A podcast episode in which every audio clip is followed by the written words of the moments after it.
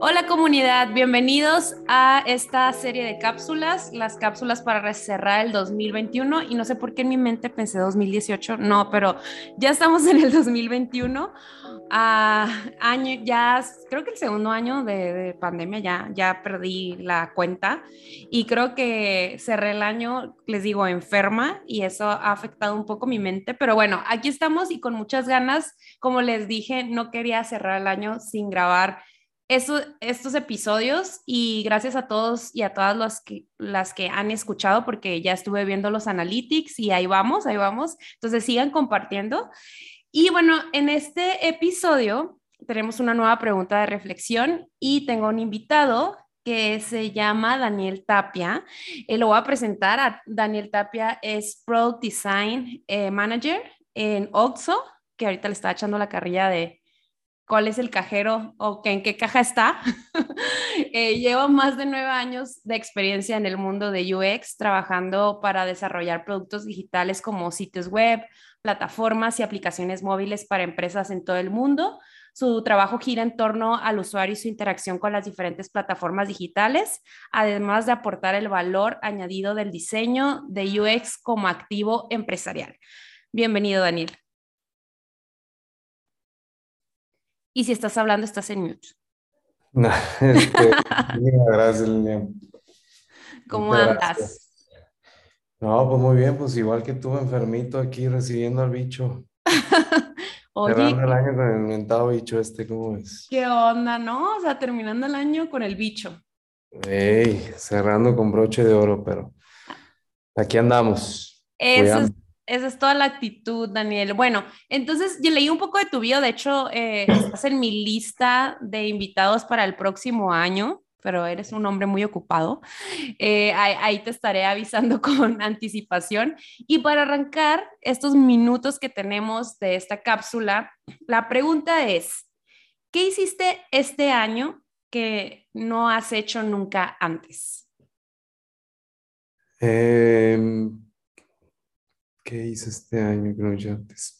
Bueno, eso eh, lo, puedo, lo puedo poner con dos ejemplos. Eh, un ejemplo ya un poquito más académico, algo es, normalmente a mí no se me da mucho la lectura. Entonces, este, creo que una de las cosas que me ha tocado hacer más últimamente es precisamente irme metiendo mucho en la cuestión de la lectura.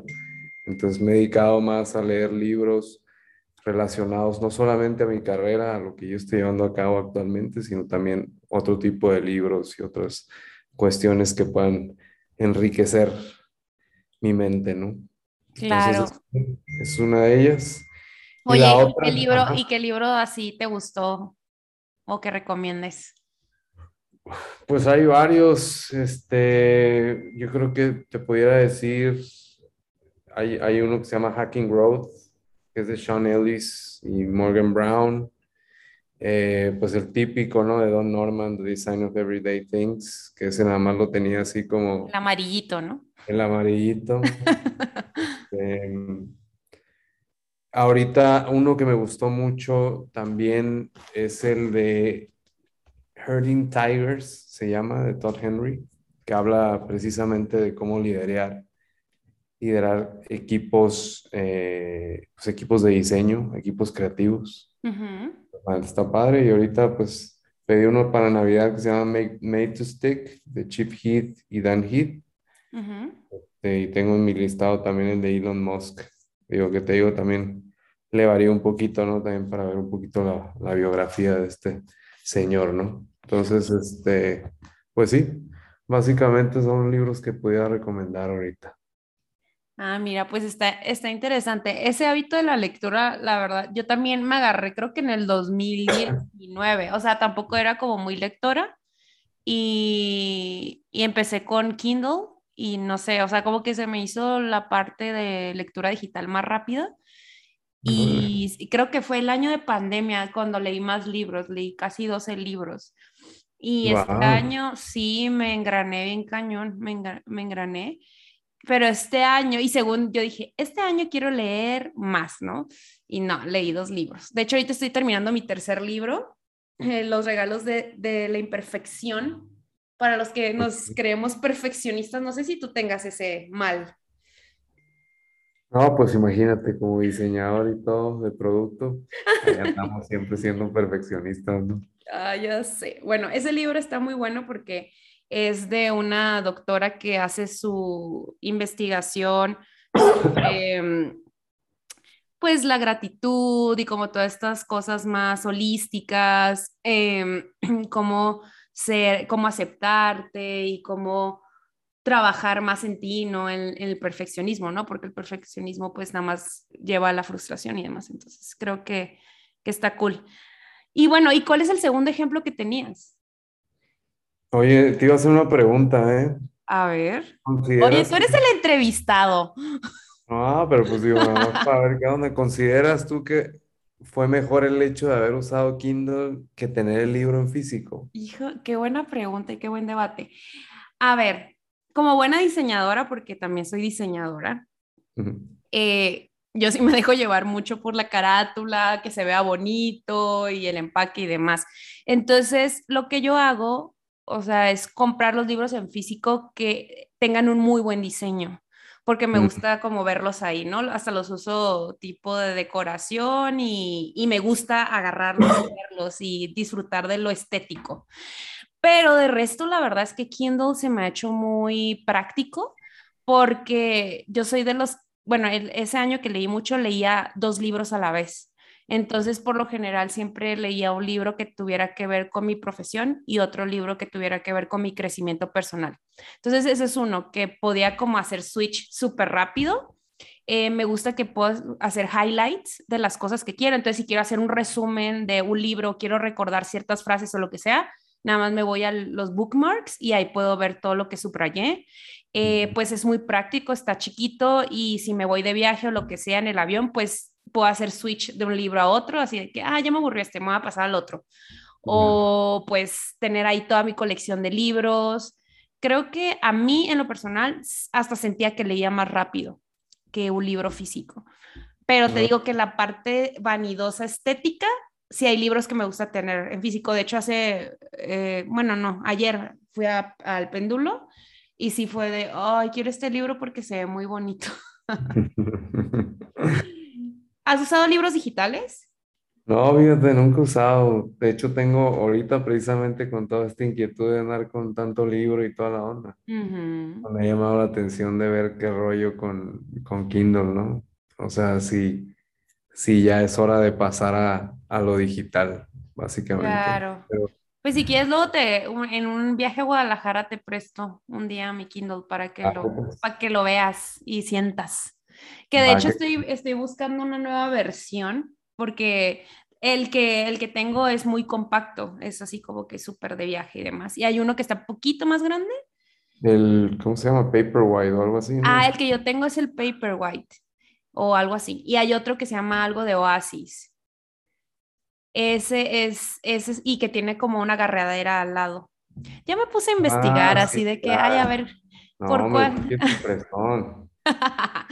sí, pero porque ya le agarré la onda Kindle, o sea, digo, ya voy a aumentar la inversión, ¿no? Porque el Paperwhite es un poquito más barato y el otro ya, pues sí, ya es un poquito más, más costoso. O sea, ya no te quedarías con el Paperwhite, te mudarías a optimizar. Me, me quisiera mudar por la cuestión de que ya lo siento muy pequeño para mi vista. Aparte soy súper ceguetona, entonces Ajá.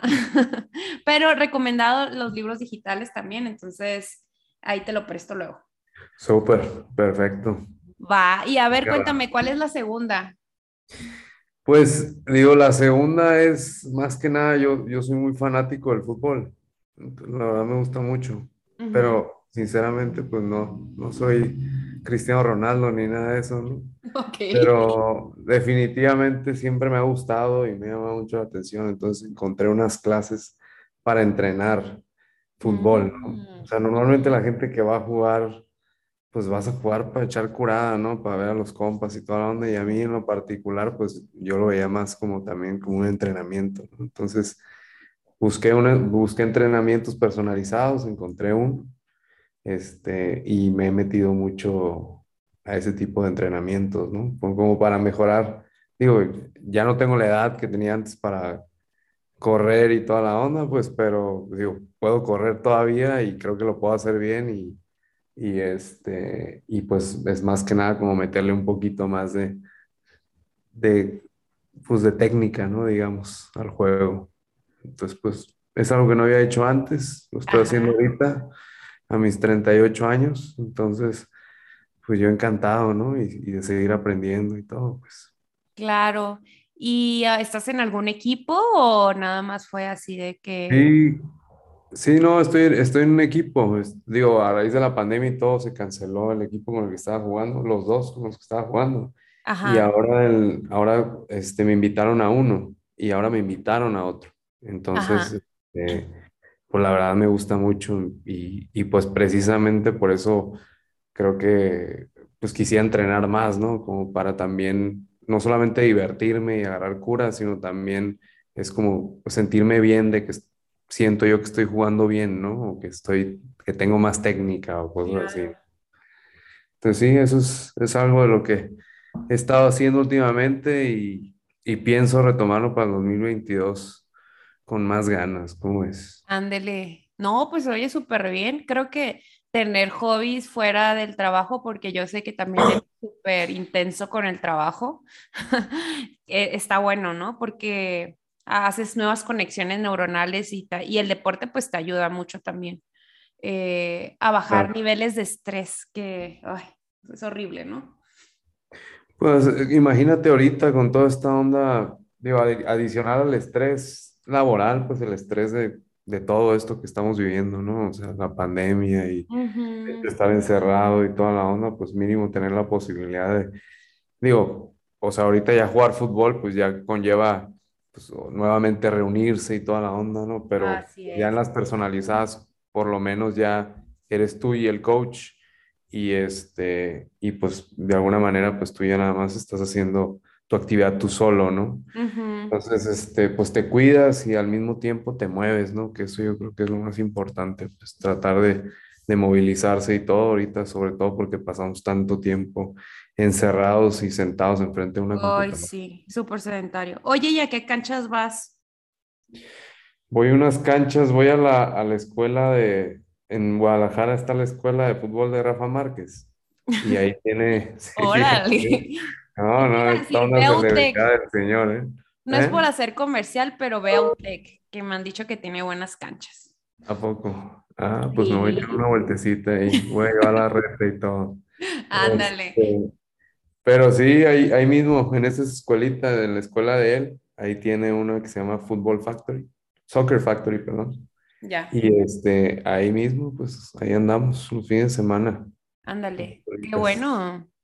No, pues súper bien. Oye, pues yo de las cosas que quiero hacer también el siguiente año, que lo platicamos, fueron, fue lo de clases de salsa. Creo que es algo que nunca... Ah, no, sí lo he hecho. ¿eh? Justo y necesario. Bueno, eso y de hip hop. Eso sí, nunca las he hecho y es algo que le tengo muchísimas ganas. Eh, pero este año eh, yo bien ñoña, o sea, algo que nunca había hecho, va, a- va a sonar medio, eh, pero a ver, fue ser muy agresivo en una entrevista de trabajo, que me estaban ofreciendo algo y yo, no, quiero lo otro, ¿no? Entonces, esa agresividad, la verdad es que nunca me había atrevido a hacerlo, porque pues siempre está ese, esa vocecita de, ay, pero pues, ¿cómo- ¿por qué vas a pedir eso, no? y el creértela, porque de hecho eso me ayudó y la persona que me entrevistó fue como, ah, me gusta tu ambición. Entonces es muy curioso porque tú dirías, no manches, te puede mandar por un tubo. Eso me pasó a mí y eso es lo que nunca me había atrevido, atrevido a hacer. ¿Y por qué no te atrevías, eh? Digo, Ah, porque mm, yo creo que sí soy muy ambiciosa, pero en ese tipo de, de asuntos sí soy muy conservadora, o sea, no soy tan atrevida o tan, porque digo, y me van a decir que no, ay, me van a, o sea, como por el miedo al rechazo, ¿sabes? Entonces, claro. como que obviamente juegas dentro de lo que sabes que puede pasar, pero llega un punto donde te empiezas a sentir cada vez más seguro de ti y, y en esta ocasión, en esa posición, dije, no, yo quiero esto, o sea, Y, y, pues fue muy curioso porque la persona que me entrevistó pues no, me no tenía contemplado esa opción. Eh, y me dijo, no te voy a matar, ¿cómo me dijo? No voy a matar tu, uh, como, no voy a matar tu, ay, ¿cómo, aspiraciones o? Ajá, tu aspiración, pero me gusta tu ambición. Vamos viendo. Y ya, y pues al final lo logré, ¿no? Entonces, sí, sí fue muy curioso.